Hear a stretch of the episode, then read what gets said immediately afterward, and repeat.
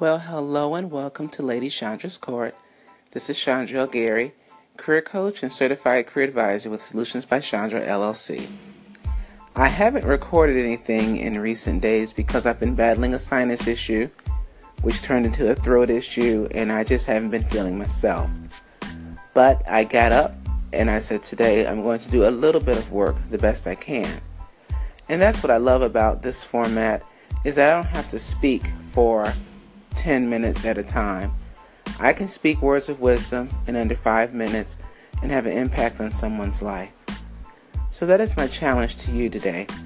What can you do to motivate or encourage someone else? And I'm going to throw a curveball. You have to motivate and encourage someone that you don't know. It's easy to do things with people that we know, love, and trust, but to, to a stranger, it can be challenging.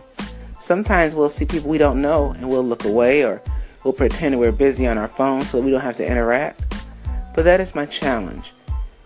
What can you do to encourage someone that you've never met before that you don't know? It could be someone that you see on the elevator, someone that maybe you're passing in the grocery store, or maybe as you're going to the gas station. You just do something and say something that's going to encourage someone else. So if you take me up on that challenge, I'd love to hear about it. You can leave me a message by calling into the station, or you can send me an old fashioned email, Chandra at solutionsbychandra.llc.com.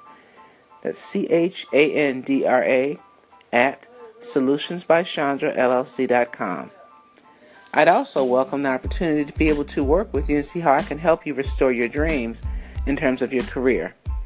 You're more than welcome to schedule a time with me by visiting my page at solutionsbychandrallc.com slash contact and schedule time for us to chit chat.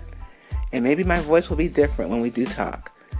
So until then, thank you for listening to the podcast and thank you for being a part of Lady Chandra's Court.